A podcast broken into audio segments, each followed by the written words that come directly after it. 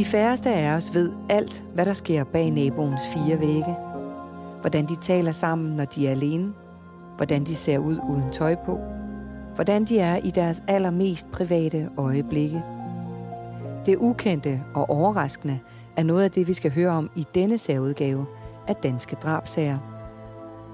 Vi skal på børnehjem og høre om en død dreng, et kamufleret køn og en begravelse, som vil være enhver statsmand værdig. Vi kommer til at høre om politiets mange afhøringer, et opgravet lig og en hemmelighed, som kun få havde en mistanke om fandtes. Til at fortælle om sagen i dag har jeg talt med historiker og museumsleder på Politimuseet, Frederik Strand. Mit navn er Stine Bolter.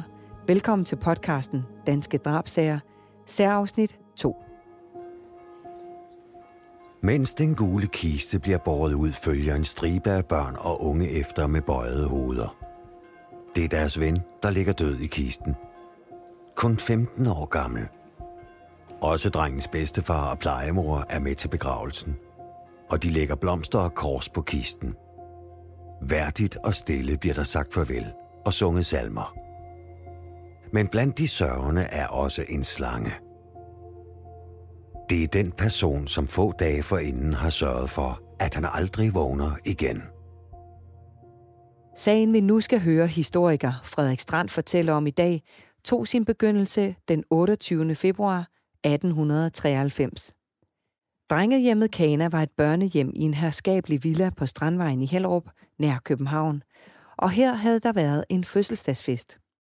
Denne fest var ikke endt godt for en dreng på 15 år, da han pludselig var blevet svimmel og havde fået hovedpine. Frederik Strand har dykket ned i historien og sagens akter. Festen er sluttet med, at øh, en af drengene, der hedder Volmer, han øh, har fået det dårligt. Derfor så har øh, plejemoren på stedet, hun hedder Wilhelmine, fulgt drengen op på øh, hendes værelse, og øh, der har hun lagt ham til ro. Og øh, hun er så gået igen, og han har ligget derop, og øh, efter hendes eget udsagn kommer hun tilbage, og får se, hvordan det går med ham. Og øh, da hun kigger ind til ham, så kan hun se, at han ligger livløs i værelset. Hun prøver at få liv i ham, men det kan ikke lade sig gøre. Og øh, derefter så får hun hurtigt tilkaldt en læge, og øh, lægen får så set på, på drengen og kan konstatere, at han er død. Og derefter så bliver der lavet en øh, undersøgelse af drengen. Man konkluderer, eller lægen konkluderer, at drengen er død af naturlige årsager. Han har fået en blodprop, og den blodprop, den har forårsaget hans, øh, hans død. Det er en blodprop i hjernen. Det er selvfølgelig en tragisk, øh, frygtelig og tragisk begivenhed, men øh, der er ikke nogen forbrydelse, der har fundet sted i, øh, i den her forbindelse her. Og det ender derfor også med, at der bliver lavet en øh, lægeerklæring på drengen, Volmer, han er død af en blodprop i hjernen, og han bliver herefter begravet. Og begravelsen foregår i, øh, jeg vil sige, pomp og pragt. Forstået på den måde, at alle drengene på hjemmet, de bliver samlet, og der er en mindehøjtidlighed, og de går med faner efter Volmers kiste, og han bliver så begravet, og plejemoren, hun sørger også for at beskrive, hvordan det foregår, og hvordan den her begravelse er en, en, en rørende begivenhed, og det skriver hun til, øh, til drengens mor, Volmers mor, øh, hun får i detaljer at vide, hvordan det hele er, er foregået. Og dermed er sagen jo sådan set slut. Drengen er begravet, og øh, det hele går videre på drengehjemmet Kana. Umiddelbart var alt igen, som det skulle være på drengehjemmet, efter den vældige bestyrerinde, Wilhelmine, havde sørget for en smuk, prangende begravelse for Volmer. Drengehjemmets hverdag fortsatte, og hjemmet var kendt som et meget moderne, populært og kærligt sted at være. Kunne der virkelig midt i alt dette være sket noget, der ikke skulle være sket? Det dykker politihistoriker Frederik Strand ned i her. Men som tiden går, så øh, begynder der at komme nogle rygter. Og, og de rygter går på, at alt ikke er, som det burde være på øh, drengehjemmet Kana. Og måske skal vi lige gå lige et skridt tilbage her. Fordi øh, Drenget med Kaner er en meget speciel institution. Forstået på den måde, at det er virkelig en frontløber inden for børnehjem i Danmark. Det er sådan, at vi er begyndt at få børnehjem i Danmark i øh, 1880'erne. Og det er for en led af, at der er flere berømte forfattere, som har beskrevet, øh, hvordan børn uden forældre øh, lever en kummerlig tilværelse på gaderne. Det er blandt andet H.C. Andersen, Den lille pige med. Det er jo et eksempel på, hvordan et barn lever ude på gaden og der omkommer faktisk i vinterkulden. Vi har også en anden stor forfatter, Herman Bang, som øh, også øh, øh, beskriver, hvordan øh, børn lever under helt forfærdelige vilkår, fordi der ikke er nogen sociale myndigheder til at samle øh, forældreløse børn op. Så på baggrund af det, så er der opstået nogle foreninger, især kristelige foreninger, som har foranstaltet, at der bliver lavet børnehjem. Et af de børnehjem er altså Kana, hvor drengen Volmer bliver øh, fundet død. Og øh, Kaner er berømt i øh, sin samtid. Det er et øh, børnehjem, der kører efter de øh, mest moderne pædagogiske principper. Man er for eksempel imod fysisk afstraffelse af børn, og man sørger også for, at plejen sker på, øh, på drengenes betingelser. Og så er det sådan, at selve pædagogikken hviler på den grundvianske kristendom, altså en lys kristendom, ikke som man har set andre steder, sådan mere indre øh, kristendom, som jo også øh, vinder frem på det her tidspunkt, men altså en, en lys kristendom, der sætter barnet i centrum og imod øh, fysisk afstraffelse. Så Kana er et, et ret specielt sted, og er jo så altså også et udtryk for, hvor langt børneopdragelsen i virkeligheden er, er kommet. Men på Kana, det her meget progressive sted, der begynder der at opstå rygter om, at noget ikke er, som det burde være.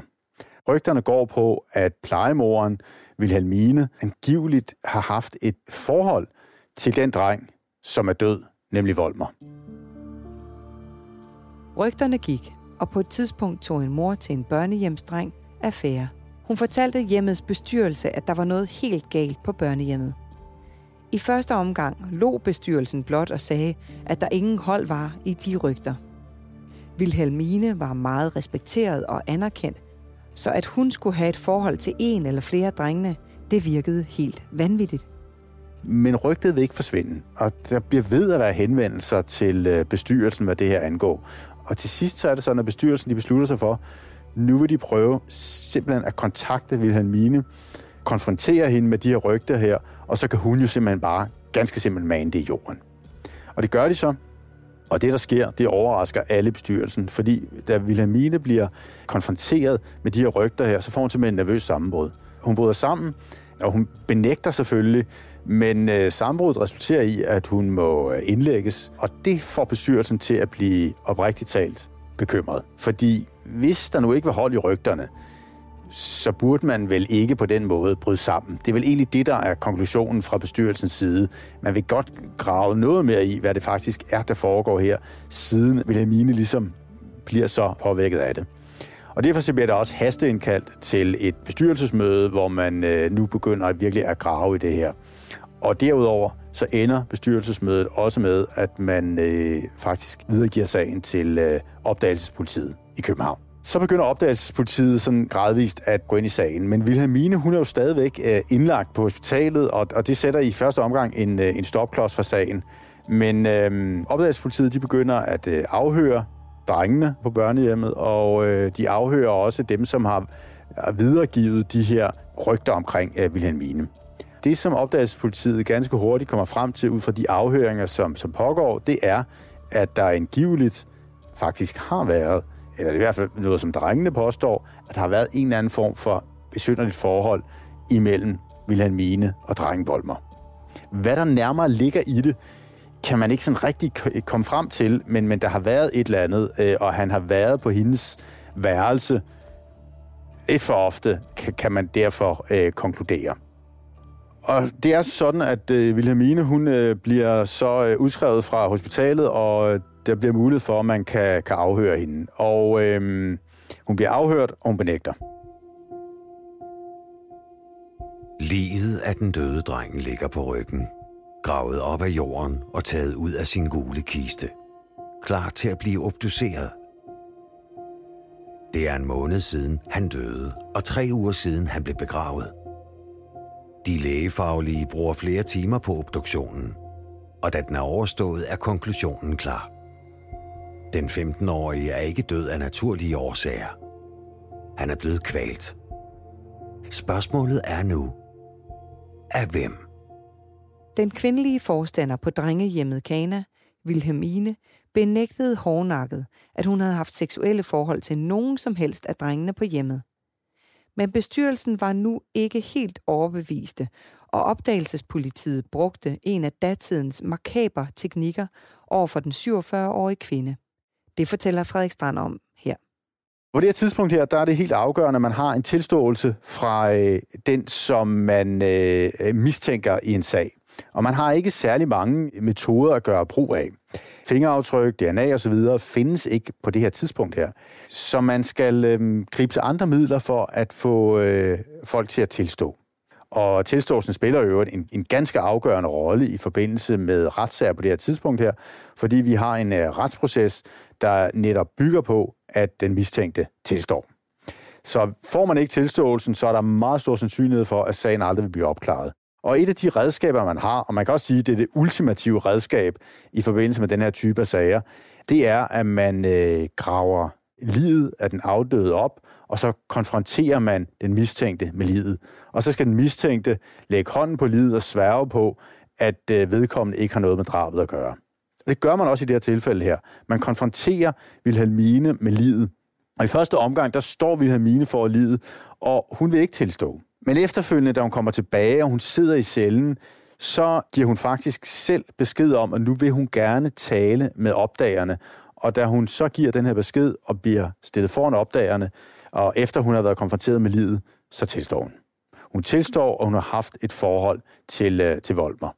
Og hun tilstår også, at forud for fødselsdagen øh, har hun givet Volmer et, øh, et sovemiddel, og øh, derefter så øh, er Volmer blevet dårlig, og da han så er kommet op på værelset, så har hun øh, kvalt ham. Og det er jo meget at få at vide fra denne øh, her meget højt respekterede og roste øh, forstanderinde. Og det, der i første omgang er afgørende for opdagelsesbetjentene, det er selvfølgelig at få afklaret også de nærmere detaljer omkring øh, drabet, men måske i højere grad ligesom at spørge ind til, hvordan var det forhold imellem Volmer og Vilhelmine. Altså, hvad ligger der egentlig i det? Og der er det sådan, at Vilhelmine, hun er utrolig tilbageholdende og, og blufærdig og vil ikke rigtig fortælle noget om, om, om, omkring, hvordan det nærmere er foregået. Og opdagelsesbetjenten sidder faktisk tilbage med sådan en, en der uklar forestilling om, hvordan har det her forhold egentlig været, og hvorfor har det været nødvendigt, trods alt, at øh, slå Volmer ihjel. Hvis vi ser på, hvorfor det har været nødvendigt at slå Volmer ihjel, kommer man hurtigt til en konklusion der. For sagen er den, at Volmer på det her tidspunkt, han er blevet øh, 15 år, og han øh, står til at skulle forlade børnehjemmet, fordi han skal ud og tjene. Og det vil sige, at han kommer uden for Wilhelmines rækkevidde, og formentlig så har Wilhelmine været nervøs for, at han der vil fortælle historien om forholdet mellem dem. Så, så, så den konklusion er relativt klar. Det ligger hurtigt fast, at det simpelthen er en eller anden form for frygt for at blive afsløret, der øh, har betinget, at øh, Vilhelmina har begået drabet. Men hvorfor stadigvæk? Hvorfor ønsker hun ikke, at det her forhold kommer ud? Altså, hvad ligger der nærmere i det her øh, forhold her? Og øh, der er det så sådan, at man afhører Vilhelmine, Hun er tilbageholdende, hun vil ikke rigtig fortælle om, hvad der sker og hvad der er foregået og den slags ting. Øh, hun fortæller, at på et eller andet tidspunkt, så har Volmer angiveligt omfavnet hende og vagt et eller andet i hende, og den masse forblommede ord, hun kommer med. Men det hele ender med, at man ønsker at lave en gynækologisk undersøgelse af Wilhelmine, for at få fastslået, hvad er op og ned i hele den her sag. For der er noget, som hun har fortalt, som har fået betjentene til at øh, stusse over, hvad, hvem er Wilhelmine egentlig? Hvad, hvad er det, der foregår her? Og man laver den her gynækologiske undersøgelse af Wilhelmine, og undersøgelsen er totalt forbløffende. Undersøgelsen viser, at man i den her sag står over for en øh, kriminalhistorisk milepæl. For sagen er den, at den gynækologiske undersøgelse, den viser, at Wilhelmine er en mand og ikke en kvinde. Hej Danmark, Patrick på Gækkers Øllered her. Hvornår har du planlagt din næste tur til Skandinaviens største varehus? På GK's i Ullared kan du shoppe og overnatte til fantastisk lave priser. Hvornår kommer du? Shoppa, bo och umgås på GKs Ullared. Ej, det er så spændende. Jeg tror aldrig, jeg har haft den her følelse før i kroppen. Bachelorette er tilbage. Jeg går helt i panik. Jeg kan ikke sige det navn, som skal have min sidste rose. Men det er dit værd, ikke også? Bachelorette Lige nu på TV2 Play. Jeg kommer bare til at nyde hvert sekund af det. At lave en gynækologisk undersøgelse på en kvinde, der er mistænkt i en drabsag, det var og er atypisk. I hvert fald i sager, hvor der ikke umiddelbart er fundet noget seksuelt sted i forbindelse med selve drabet. Men det viste sig, at Wilhelmine i sit forsøg på at forsvare sig selv, havde sagt til politiet, at hun ikke havde haft sex med nogen af drengene på hjemmet, da hun ingen kønsåbning havde. Det var det, opdagelsespolitiet ville have undersøgt. Frederik Strand fortæller om det forbløffende resultat. Undersøgelsen øh, fastslår, at øh, Wilhelmine både har testikler, og hun har et lem. Og det er selvfølgelig totalt forbløffende for opdagelsesbetjentene, at det her gør sig gældende. Og man afhører igen Vilhelmine, fordi man ikke helt forstår, øh, hvad der er foregået, og øh, at hun er altså kvinde og ikke mand, og, og man begynder jo også gradvist at spørge ind til, om hun ikke har vidst, at hun var mand og ikke kvinde. Og det spørgsmål, det kommer til hele sagen at svæve i, i vinden, kan man faktisk sige, hvad der gør sig gældende der. Men altså, konklusionen på den gynækologiske undersøgelse, det er altså, at Wilhelmine er en mand og ikke en kvinde. Og motivet til at slå Volmer ihjel, det står også fast, det er en eller anden form for angst for, at Volmer, når øh, han forlader stedet, vil afsløre hvad forholdet imellem Wilhelmine og så og ham. Opdagelsespolitiet satte sig for at finde ud af, hvem Wilhelmine egentlig var, og hvad der lå bag drabet og forholdene på drengehjemmet Kana i det hele taget. Opdagelsespolitiet satte sig for at finde ud af, hvem Wilhelmine egentlig var, og hvad der lå bag drabet og forholdene på drengehjemmet Kana i det hele taget. Hvis vi nu først ser lidt på øh, Wilhelm Wilhelmine, fordi det er jo meget forbløffende, og det er også meget tankevækkende, at opdagelsespatienten ikke rigtig kan få noget klart svar på, om Vilhelmine ved, om hun har været kvinde eller mand. Det hele virker sådan tåget. Så er det måske meget interessant at dykke ned i, hvem er Vilhelmine egentlig? Og det er sådan, at øh, Vilhelmine, hun stammer fra København, og øh, stammer fra en almindelig øh, arbejderfamilie, og øh, hun har øh, tidligere været ansat i huset øh, forskellige steder, og mens hun har været ansat i øh, huset, er hun på et tidspunkt blevet øh, dømt for øh, tyveri. Hun har øh, stjålet øh, noget kød et sted. Derudover så er det sådan, at Vilhelmine, de steder, hvor hun har været i huset, der har hun været aldeles udulig. Det finder man også hurtigt ud af. Hun har et skudsmål, der er rigtig, rigtig dårligt de fleste steder. Forstået på den måde, at hun er så klodset. Øh, hun har været rigtig, rigtig dårlig til øh, sådan, øh, traditionelle kvindeerhverv. Der har hun kommet til kort gang på gang. Det, der bliver et gennembrud i øh, Wilhelmines liv, det er, at hun øh, finder kristendommen. Hun bliver kristen øh, på et tidspunkt, hun bliver en del af den kongreganske kristendom, og det gør hun i forbindelse med, at hun har et højskoleophold. Og på det højskoleophold, der bliver hun vagt, og hun bliver derfra så lidt ind i øh, børnesagen. Hun engagerer sig i øh, børnesagen, de forældreløse børn. Det bliver et meget, meget vigtigt øh, del af hendes liv herefter. Og derudover så engagerer hun sig i kvindesagen. Uh, hun begynder at engagere sig i kvinders rettigheder, uh, og det er noget, hun efterfølgende også kommer til at kæmpe meget for.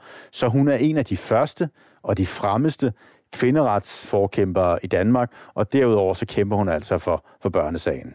Så det får ligesom at Vilhelmine lidt på den rette vej. Og så skal man måske også lige være opmærksom på et andet element hos øh, Vilhelmine, og det ligger i hendes øh, opvækst. Altså, Vilhelmine har, har øh, ikke øh, haft en, en stor karriere inden for husholdning. Det står fast. Men derudover så finder man også ud af, at Vilhelmine har haft en, en på mange måder meget problematisk barndom. Vilhelmine er det, der hedder sengeveder. Øh, og i sin barndom, der øh, har hun altså simpelthen uh, ja, tisset i sengen gentagende gange, og det har øh, til synlædende øh, været meget problematisk øh, for hende, og, og gjort, at hun var meget illeset i familien. Øh, og især øh, lader det til, at hendes øh, mor har opfattet hende som et meget problematisk barn. Øh, så hun har ikke noget godt forhold til moren. Derudover, så lader det også til, da man afhører moren, at man øh, faktisk fra starten, da Vilhelmine bliver født, har haft en fornemmelse af, at det har været lidt uklart, om hun har været en pige eller en dreng. Det har ikke været helt afklaret på det tidspunkt, hun bliver født. Altså, hendes øh, kønsdel har formentlig været misdannet på det her tidspunkt her. Men man har besluttet fra starten af, at ud fra det, man kunne se i forhold til hendes kønsdele, så har man konkluderet, at der var tale om en pige. Og derfor så har man opdraget hende som pige. Man har altså også opfattet hende som et problematisk barn, der ikke umiddelbart passede ind i de kønsroller, der var på det her tidspunkt her.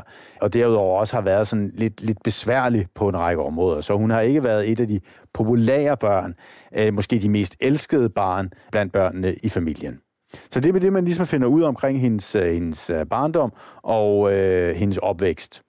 Øh, så en, en på mange måder problematisk barndom og opvækst, men da hun så ligesom finder kristendommen, kommer på højskole, der retter hun sig på en eller anden måde ind og finder sin øh, vej, kan man sige, i, i livet. Så det der, øh, øh sagen altså øh, står på, øh, på det her tidspunkt der.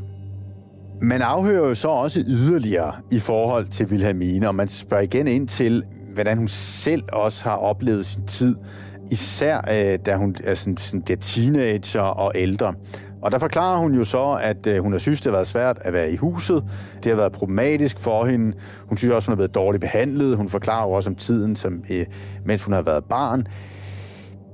Men hun beskriver også, hvordan hun, øh, for eksempel, mens hun har været ung, øh, hvordan hun der ligger om natten og øh, trækker skæg ud af, af, af sine kender og den slags ting. Øh, så på en eller anden måde må hun have haft en fornemmelse af, at noget var galt. Men hun har ikke gjort yderligere ved det. Og har ellers også taget på sig, at hun er, øh, er kvinde, og altså ikke mand, på trods af, at hun har en række træk, som nok kunne øh, siges at minde om mandlige træk. Hvis man ser fotografier af Wilhelmine, øh, der findes to fotografier, og på de fotografier, der kan vi se, at hun har tydelige mandlige træk. Altså, det er slet, slet ingen tvivl om. Men ikke desto mindre har hun levet som kvinde, og selvom hun har sid, altså, er ligget om natten og hævet skæg ud, har hun ikke stillet spørgsmålstegn ved, at hun er kvinde. Og det er jo på mange måder utroligt bemærkelsesværdigt. Men man forstår også, at inden hun kommer til børnehjemmet, Kana, der forstår man, at der har hun ikke haft nogen affære med andre, hverken kvinder eller mænd. Hun har levet sit liv, hun øh, er blevet kristen, hun har øh, fået en, en særlig øh, mission i livet, øh, nemlig kvindesagen og de forældreløse børn, og det har ligesom optaget hende. Men da hun så kommer på Kana, så kan man forstå, at der begynder at ske et eller andet. Det er sådan, at vi har jo drengen Volmer, som hun har haft en affære med, som har haft et forhold til, og øh, som hun jo altså så har slået ihjel. Men man finder også ud af, at hun angiveligt har haft forhold til andre af drengene. Der er blandt andet en lille dreng, der hedder Marius, som hun formentlig også har haft et, øh, et forhold til. Og, og det er jo også, kan man sige, overraskende. Derudover så finder man ud af, at hun har haft en, øh, en medhjælperske, der hedder Magvich, og øh, fru Magvich, hun har gået til hånde, kan man sige, på øh, børnehjemmet. Drengene er ikke særlig glade for hende, og hun er heller ikke særlig glad for drengene. Hun synes, de er besværlige og højtråbende og, og, og irriterende. Men hun har haft et udmærket forhold til øh, Wilhelmine. Og det, som sagen så altså også viser, det er, at øh, Wilhelmine har haft et forhold til Magwitch. Og i øvrigt så fortæller Magwitch efterfølgende i afhøringerne, at øh, Wilhelmine har gjort med hende, som mænd jo gør. Og det overrasker jo også opdagerne noget, at øh, altså Wilhelmine på en eller anden måde har opført sig som en mand, både i forhold til Magvits og i forhold til, formentlig må man formode, i forhold til de her drenge her, men ingen har til synligheden taget notits af det. Magvits har heller ikke taget notits af det. Hun, hun, hun burde jo vel på et eller andet niveau have undret sig over en række af tingene her, men det har hun til synligheden overhovedet ikke gjort.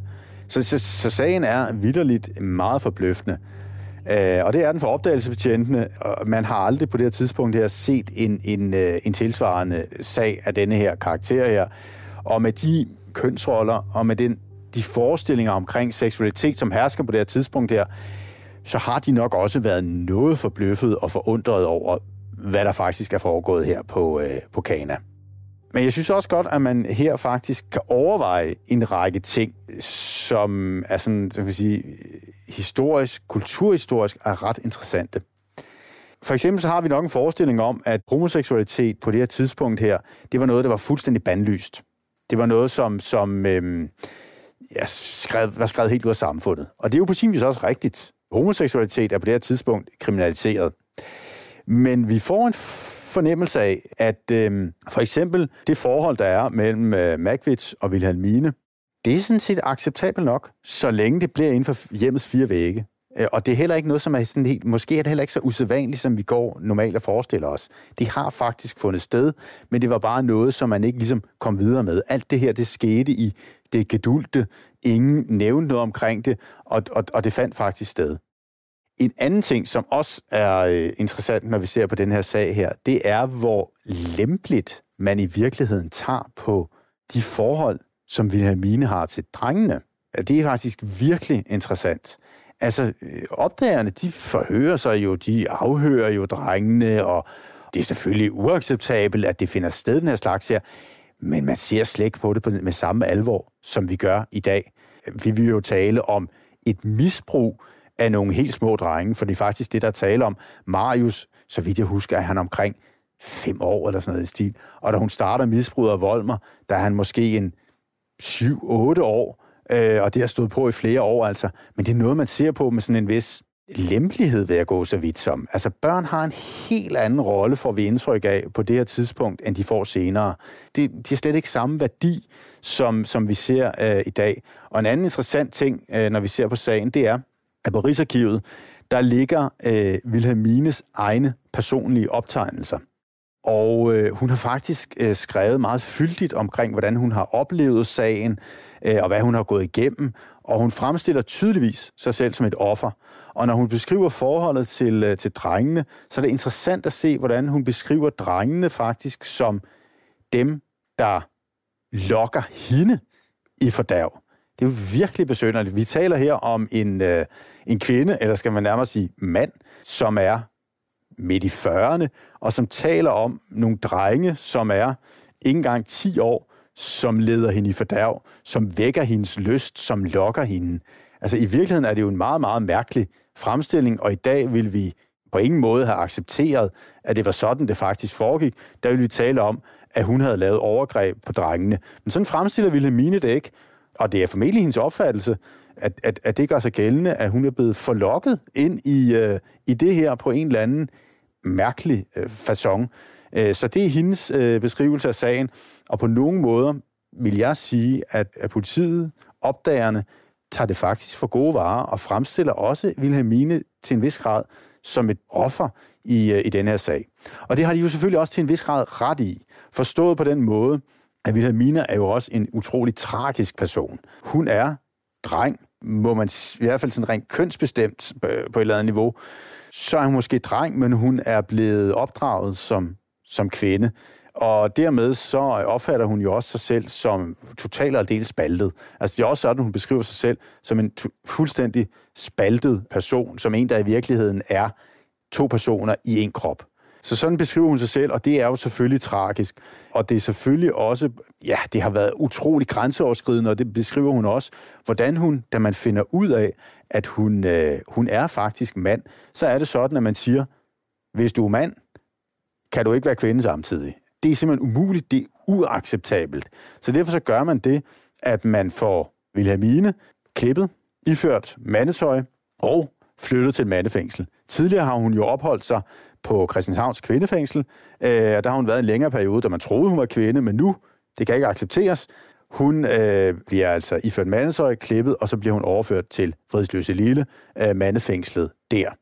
Og man gør også det, at man siger, hvis der her taler om en mand, så kan man jo under ingen omstændigheder heller ikke sådan rent juridisk have, at øh, vedkommende er karakteriseret som en kvinde. Så man, man får øh, simpelthen øh, ved lov vedtaget, at Wilhelmine er ikke en kvinde, men en mand, og øh, hun får derefter også et nyt navn. Hun kommer til at hedde Wilhelmi. Så hun hedder altså ikke længere Wilhelmine, men Wilhelmi, og hun sidder i Frederiksdøs Lille Statsfængsel.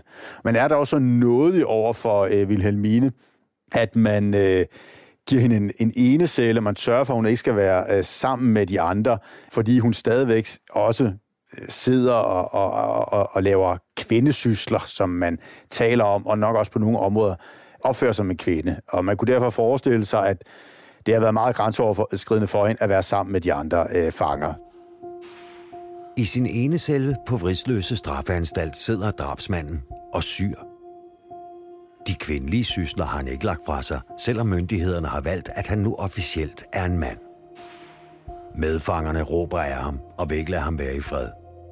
En barnemorder, forklædt som kvinde. Tiden alene i cellen bliver brugt på at skrive erindringer om livet og tiden som forstander på børnehjemmet. Han giver sig selv det uhyggelige navn. Dobbeltmennesket. Netop det faktum, at Wilhelmi var et dobbeltmenneske, brugte forsvarsadvokaten i sit forsvar for barnemorderen i højesteret. At han var vokset op som pige og senere kvinde, men egentlig var en mand, det måtte også gøre ham til en form for offer, mente forsvaren. Da sagen kom for retten, skulle også dødsårsagen fremlægges, som retsmedicinerne havde konkluderet. Frederik Strand har læst op på sagen. Den undersøgelse, som bliver lavet af den lokale læge, som er tilknyttet Kana, det er, for at sige det lige ud, virkelig suskearbejde. Og øh, det finder man jo også ud af senere, at det er. Han har simpelthen taget Wilhelmines udsagn for gode varer. Hendes forklaring er blevet skrevet ind, og så har man tænkt, hvad kan det være? Jamen, det kan måske være en blodprop i hjernen på en 15-årig, og det, jeg tænker, det, det, det er ganske usandsynligt, men på den anden side har hun været så, et så pålideligt vidne, at det har man simpelthen fastslået. Efterfølgende så laver man jo retsmedicinsk undersøgelse af drengen, og den retsmedicinske undersøgelse, der får man konklusionen, at der er tale om kvælning, og det er det, som har gjort sig øh, gældende. Retssagen er jo utrolig mediedækket. Altså, man har jo tidligere set sager, som selvfølgelig også er, er, er, har en betydelig mediedækning. Men det her, det er nok en af de første sager, hvor man virkelig ser markant mediedækning i forhold til retssagen og i forhold til selve personen. Og det er også forståeligt nok, øh, at der er en stor interesse for øh, Wilhelmine og hvem hun er som person. Så på den måde, så, så, øh, så får retssagen overvældende øh, mediedækning, det bliver overvældende dækket af, af aviserne. Og det er jo et stort problem for, øh, for Wilhelmine. Hun har det meget, meget dårligt med på den måde, og det forstår man jo også godt, at være i mediernes søgelys og hele tiden beskrevet. Og det er jo også sådan, at øh, politikken på et tidspunkt, de får jo en journalist ind på Vridsløse Lille, der kan følge Wilhelmine derinde, se hvad hun laver. Det er også nyt og, øh, og meget specielt. Så det er virkelig en mediedækket sag, den her. Det, der har slået mig i forhold til avisernes dækning af sagen, det er, at øh, Vilhelmina er ikke negativt fremstillet. Vi kunne godt forestille os jo, at der lå masser af fordomme i forhold til, her har vi en person, som hvis kønsidentitet ikke ligesom ligger fast og sådan noget. Der kunne være mange fordomme der. Det kunne også være sådan, at øh, her taler vi om en børnemisbruger og en drabsmand i virkeligheden. Men aviserne dækker i virkeligheden Vilhelmine sådan meget øh, nuanceret, og beskrivelsen af hende er langt fra kun negativ. Jeg vil faktisk gå så vidt som at sige, at aviserne beskriver som udgangspunkt Wilhelmine som en plade og tragisk person, og det er det, der bliver beskrivelsen af hende, og det synes jeg egentlig på nogle måder er tankevækkende. Aviserne er ikke sådan enøjet i deres beskrivelse af hende, overhovedet ikke. Det ender med, at øh, Wilhelmine, øh, eller Vilhelmi skal vi jo kalde hende nu, kommer for retten. Og øh, da han kommer for retten, så øh, bliver han idømt en dødsstraf. Han bliver dømt til døden, og så er spørgsmålet så, skal den her dødsstraf eksekveres? Og der bliver konklusionen altså her, at øh, Wilhelmi bliver benådet. Han bliver benådet af kongen, og straffen veksles til øh, livsvarigt fængsel, som skal afsones i øh, Vredsøse Statsfængsel. Og der sidder Wilhelmi altså i statsfængslet, og han opfører sig eksemplarisk. Han opfører sig virkelig godt i fængslet, og det øh, betyder derfor også, at han øh, kommer ikke til at sidde for livet, øh, men bliver løsladt efter nogle år. Og øh, da han så kommer ud, så er det sådan, at øh, han øh, finder sammen med sin tidligere fangevogterske, eller en af de fangevogterske, som har passet på ham i øh, Christianshavns kvindefængsel. Der finder han sammen med øh, den kvindelige fangevogterske, og de bliver gift, og han bliver jo øvrigt også ansat på øh, sin, sin tidligere forsvarskontor. Øh, der får han arbejde der som bud. Så øh, Vilhelmi klarer sig til synlædende rigtig godt, både fængslet og også senere hen, når man tager øh, hans øh, tidligere meritter i, øh, jeg har dem i, i baghovedet. Det, der kan undre utrolig meget her, når vi ser på sagen, det er jo selvfølgelig det, at det ikke tidligere er blevet opdaget, at øh, øh, Wilhelmine var mand og ikke kvinde. Men det, der også overrasker, det er, hvor nemt Wilhelmine skifter fra det ene køn til det andet. Det er så mærkeligt på mange måder. At Wilhelmi eller Wilhelmine blev benådet skyldtes den gode opførsel i fængslet, og at opvæksten havde været så hård. Det kunne måske undskylde drabet og det skæve moralske kompas. Frederik Strand fortæller. Det, der så senere kommer til at hedde Kana-sagen, er en af de mest specielle kriminalsager, vi faktisk har i Danmarks historie. Der siger rigtig, rigtig meget om, om en tid, som er forsvundet. Den siger meget om, øh, om 1800-tallet og også tidligere tider, hvordan øh, opfattelsen af for eksempel børn var, kvinder og mænd. Så hele det her spørgsmål omkring kønsidentitet er meget specielt øh, i forhold til, øh, til den her sag her. Og så står vi selvfølgelig også foran måske Danmarks historien på nogle områder mest specielle gerningsmand eller kvinde. For var Wilhelmine kvinde eller mand? Altså det, står sådan, det er stadig noget uklart og dunkelt øh, i det hele taget. Så det er den eneste af sin art, vi har i Danmarks historien. Og interessant nok er jeg faktisk heller ikke bekendt med andre af den her type af sager i verdenshistorien. Jeg er ikke stødt på andre af den her type af sager.